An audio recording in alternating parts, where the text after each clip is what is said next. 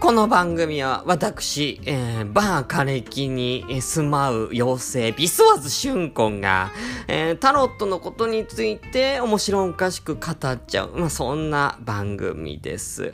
私自身タロットについてそんなに詳しくないの。独学だから。あと、あの、ウィキとか調べて適当に喋ってるから、あのー、私のね、言ったことはおねのざれ言だと思って軽く気に流してくださって結構です。もしちゃんとね、知りたいっていう方はちゃんと自分で調べて、えー、やって？うん。適当だから私の言ってること。そんなラジオだってことだけ理解したかった。ここから先、すごい楽しい未来待ってるわよ。私と一緒にタロットの世界エンジョイしちゃいましょう